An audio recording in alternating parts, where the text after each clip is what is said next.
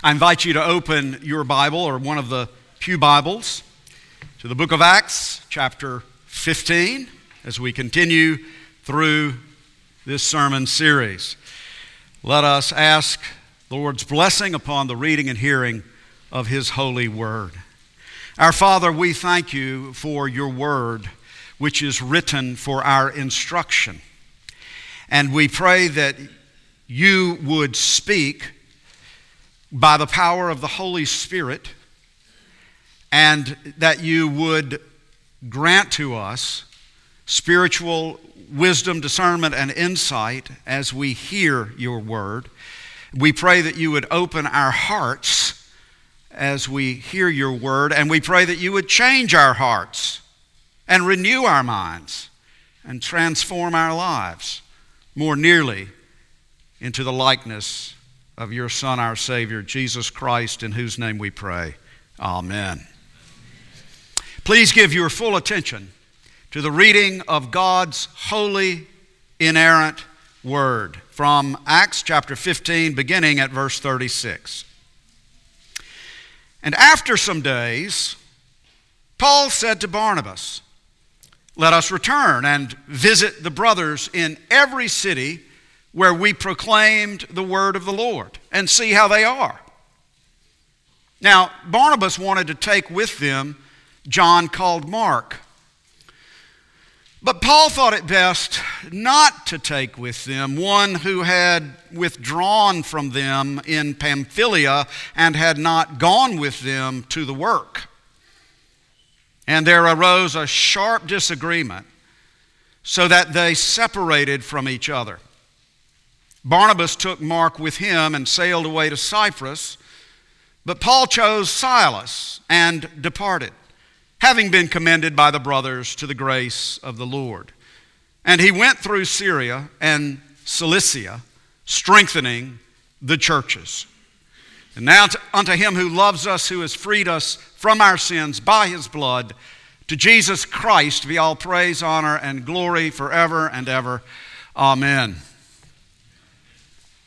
Oh, oh no.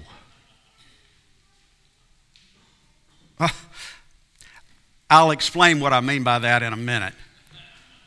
But first, a little review to provide the context.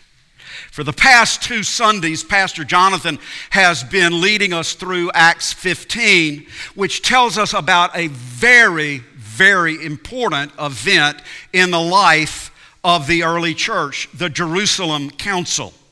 This was the first time that the apostles and elders in Jerusalem had to resolve for the whole church the, the, the, entire growing Christian move, movement, they had to resolve a serious theological controversy which struck right at the heart of the gospel. This controversy had to do with the question of whether Gentile Christians had to be circumcised and obey other ceremonial and dietary laws of Judaism in order to be saved. Now, as Pastor Jonathan explained, this controversy of the first century may seem rather strange and foreign and irrelevant to us, but it is not irrelevant because at stake in this controversy was the question what is the basis of our justification before God? How is a sinner made right with God? And the Jerusalem Council essentially said what we read elsewhere throughout the New Testament that salvation is by grace alone, through faith alone, in Christ alone. And there's nothing irrelevant about that. So the bottom line is that the Jerusalem Council brought the early church out of theological conflict and controversy into greater clarity and unity. Yay! And the Apostle Paul and Barnabas, as a team, played a very important and prominent role in that historic decision made by the Jerusalem Council. And so, Paul and Barnabas, together with two others, one of whom was Silas, were chosen to take the council's letter to the Gentile church in Antioch of Syria. And, and the decision of that council was received with great joy by the Gentile Christians in Antioch. And, and Paul and Barnabas remained there in Antioch, teaching and preaching the word of the Lord. Paul and Barnabas were a great team, a Christian dynamic duo. Oh, no. Oh, no. Because after some days, Paul said to Barnabas, Let us return and visit the brothers in every city where we proclaim the word of the Lord and see how they are. Now, Barnabas wanted to take with him John called Mark. But Paul thought it best not to take with them one who had withdrawn from them in Pamphylia and had not gone with them to the work. And there arose a sharp disagreement so that they were separated from each other. Oh, no. And so, as John Calvin comments, we ought to be admonished by this example that unless the servants of Christ take great heed, there will be many chinks through which Satan will creep in to disturb the concord among Christians. Satan is out to destroy the peace between believers. Now, if it could happen to Paul and Barnabas, do you think it could happen to you and me?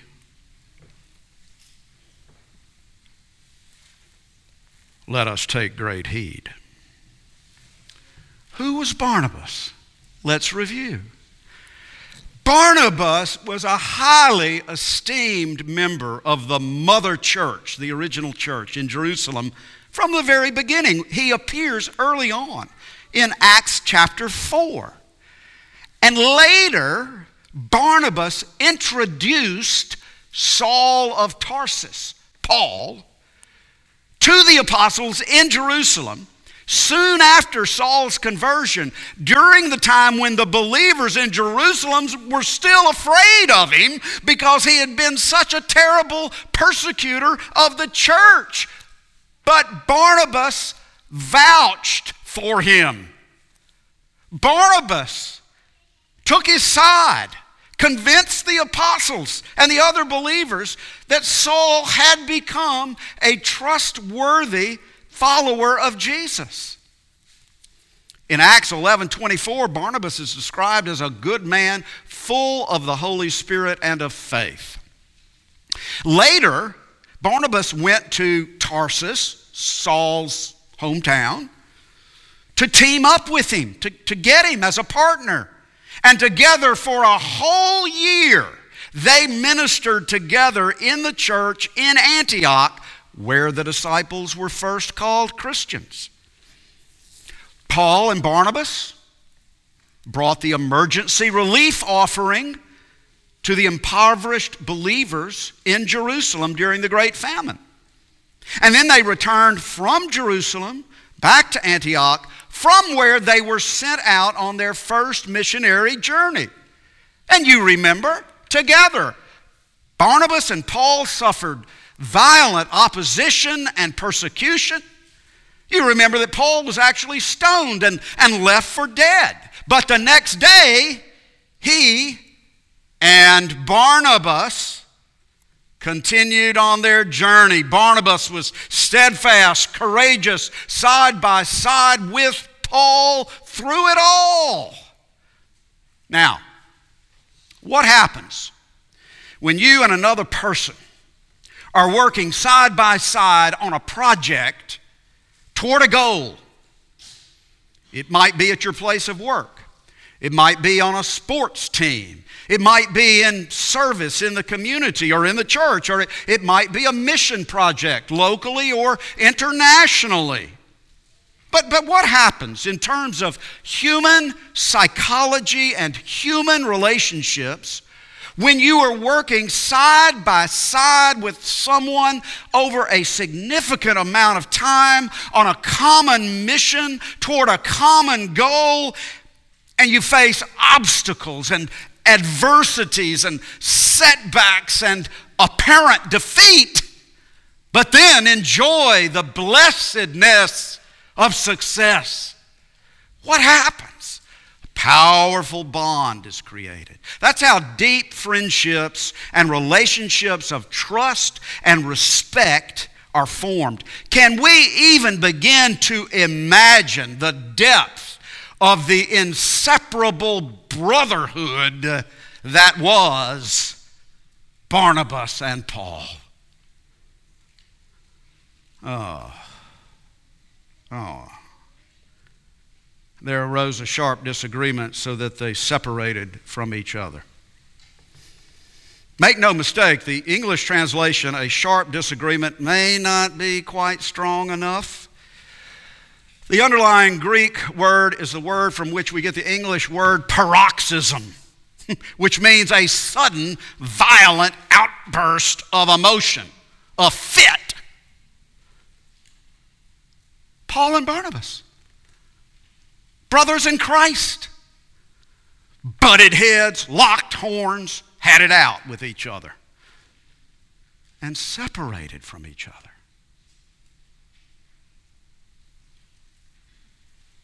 What was it all about?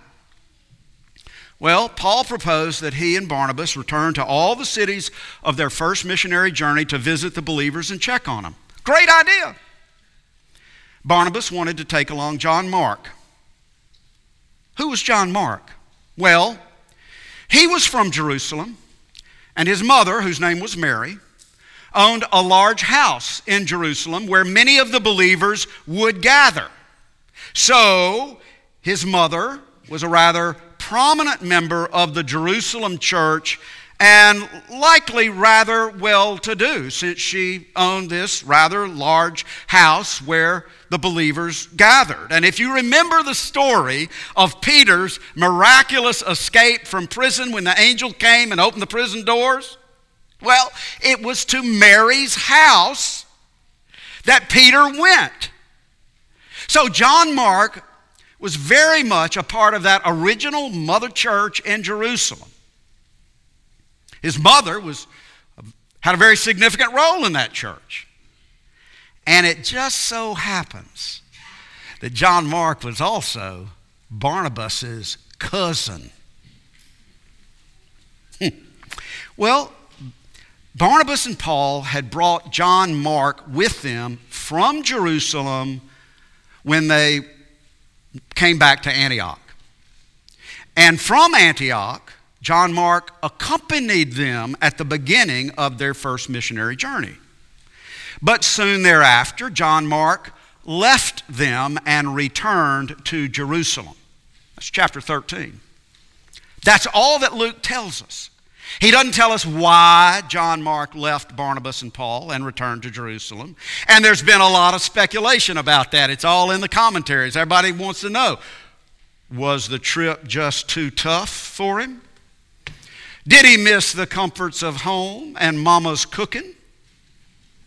Did he, a a good, well to do Jewish boy from Jerusalem have some reservations about intermingling too much with the Gentiles? We don't know. Verse 38 in the ESV says that John Mark had withdrawn from them, but other translations say deserted. And that might be closer to the truth because the underlying Greek word does carry the nuance of a defection from or abandoning of the mission. But the bottom line was that Paul thought that John Mark had disqualified himself as a missionary and did not want to take him along with them again. And so a paroxysm of disagreement arose between Paul and Barnabas so that they separated from each other. Sad, but true. But these things are written for our instruction. What can we learn from this? Now, first of all, notice very carefully how the Holy Spirit very judiciously, very circumspectly superintended Luke as he wrote this account. Who was right and who was wrong? Barnabas or Paul? The scripture doesn't really say. Again, there's all kinds of speculation. You know, we, we, we tend to want there to be a right guy and a wrong guy, someone we can defend and someone on whom we can pin the blame. So, for example, we might be tempted to say, well, that's Paul for you. Too strict, insensitive, hard headed, unyielding, too demanding, uncompromising. Or we might say, good old Barnabas, such a nice guy. Always for the underdog, always trying to see the best in people, always giving the benefit of the doubt, such an encourager. But you know, Barnabas can be really naive and unrealistic and soft. He just can't make the hard decisions that have to be made sometimes. And he was, he was caught, bless his heart. He didn't want to hurt his cousin's feelings, and he sure didn't want to offend his Aunt Mary. but the scripture doesn't say any of that. The scripture does not get caught up in finger, finger pointing and nah nah or choosing sides. This passage does not throw mud on either Paul or Barnabas. So, what do we make of this? And what can we learn from what seems to be an unfortunate incident in the life of these two great Christian men? Well, the fact is that sometimes Christian people must agree to disagree agreeably without a paroxysm of emotion, without a fit. Now, we're not talking about matters of doctrine which strike at the heart of the gospel or the essential doctrines articulated, for example, in the Apostles' Creed or the Nicene Creed. No, on matters, on matters of essential doctrine, we are commanded to hold the line, to contend for the faith that was once for all delivered to the saints. So we're not talking about that. And we're not talking about matters related to the clearly revealed moral law of God, the Ten Commandments, or to the ethical imperatives, the moral commands of the New Testament. No, because when the Scripture speaks, it speaks with supreme authority to which we are to submit in grateful obedience. But on matters on which the Scripture does not speak definitively, for example, a specific mission strategy or mission plan. How much money ought to be allocated in the church operating budget for this or for that? Or, for example, how specifically to handle a very complicated case of church discipline. How ought we to proceed? Or what new areas of ministry and mission ought we to commit ourselves in the future in a major way, which might mean not committing to other areas of ministry and mission? In such cases, we always need to remember that reasonable minds may and often do differ it's quite possible, if not probable, that in cases such as these, one mature Christian can have this perspective, and another mature Christian can have an opposing perspective. And that does not necessarily mean that one is right and one is wrong. It just means that they are different. And you know, this applies in general to all relationships. I bet that most of us in this sanctuary have lived long enough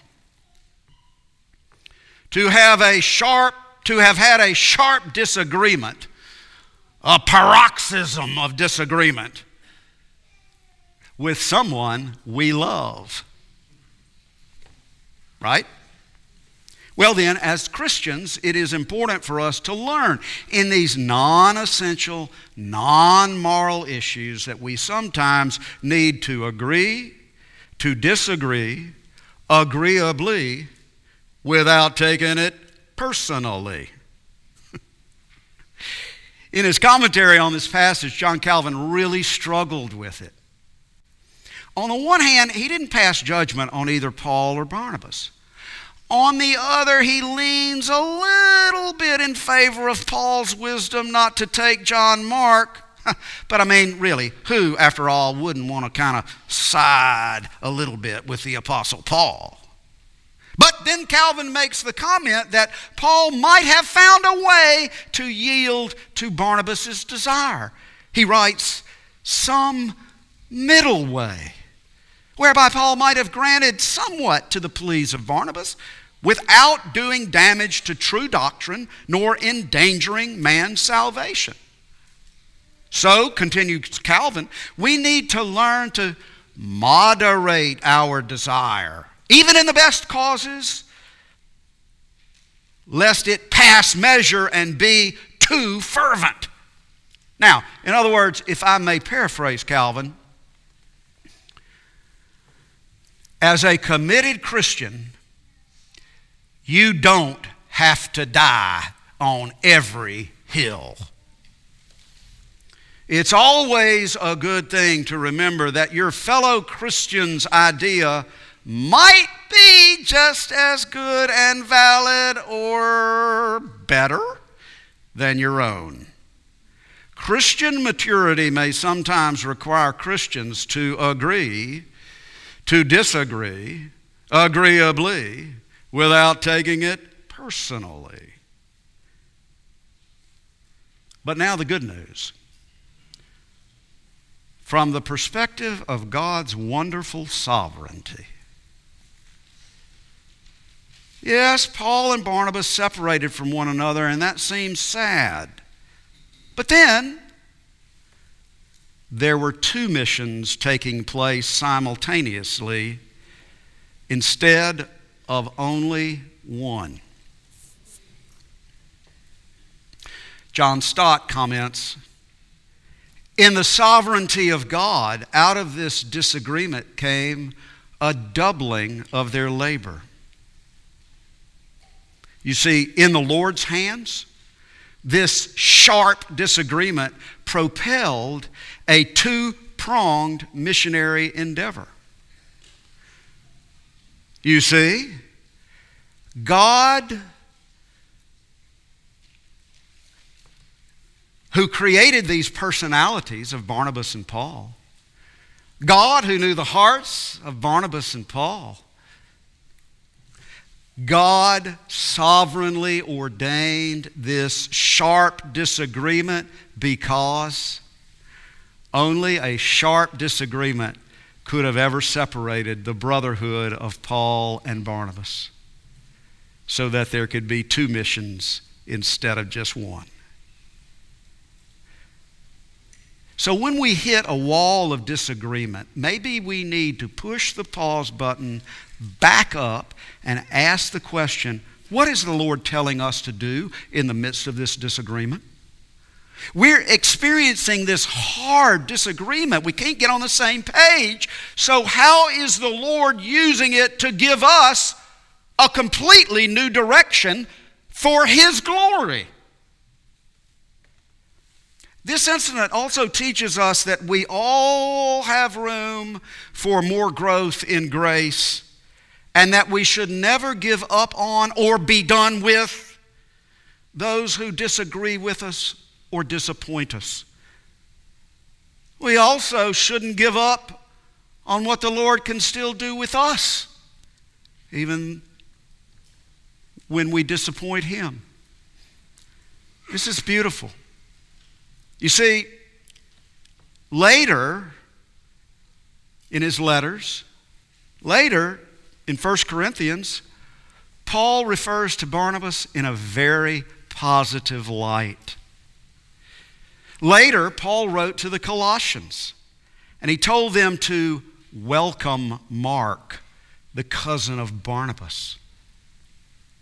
And in his letter to Philemon, written from prison in Rome, Paul sends greetings from Mark, who was with him. And then later, during another imprisonment in Rome, in his second letter to Timothy, Paul wrote, Get Mark and bring him with you, for he is very useful to me for ministry.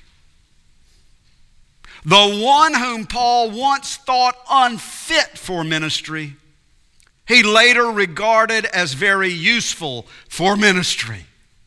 Isn't that a sweet and gracious thing? And doesn't it show to us the faithfulness of Jesus who never gives up on his people? And finally, by the way, you know who John Mark was, don't you? You know who John Mark was. Oh, yeah.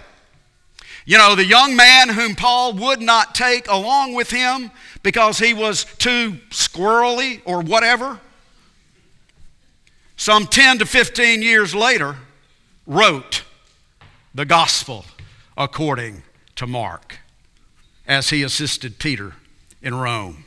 Brothers and sisters, we all are works in progress through the grace of the Holy Spirit by the mercies of Jesus.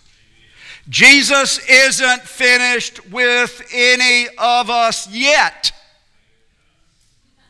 So let us be more like Jesus with one another patient, gentle, kind, forbearing, and forgiving of one another. And when we need to, let's agree to disagree agreeably without taking it personally. All for Jesus' sake, who humbled himself and gave himself up unto death on a cross for us because he loves us with a love that will not let us go. To God be the glory. Amen.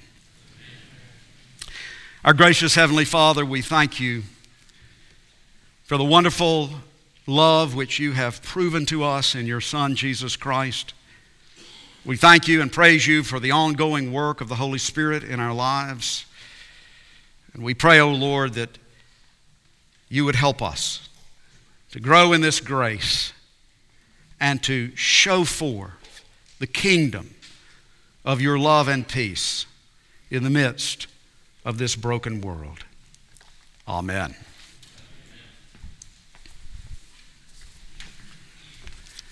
In response to the gospel of Jesus Christ, let us stand to affirm our faith as we affirm the faith of the one church throughout history and throughout the world. As we say together the Apostles' Creed Christian, in whom do you believe? I believe in God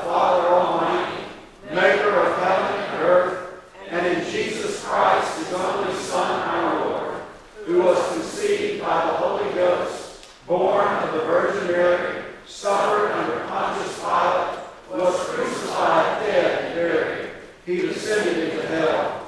The third day he rose again from the dead. He ascended into heaven and sitteth at the right hand of God the Father Almighty. From this he shall come to judge the quick and the dead. I believe in the Holy Ghost, the Holy Catholic Church, the communion of saints, the forgiveness of sins, the resurrection of the body, and the life everlasting. Amen.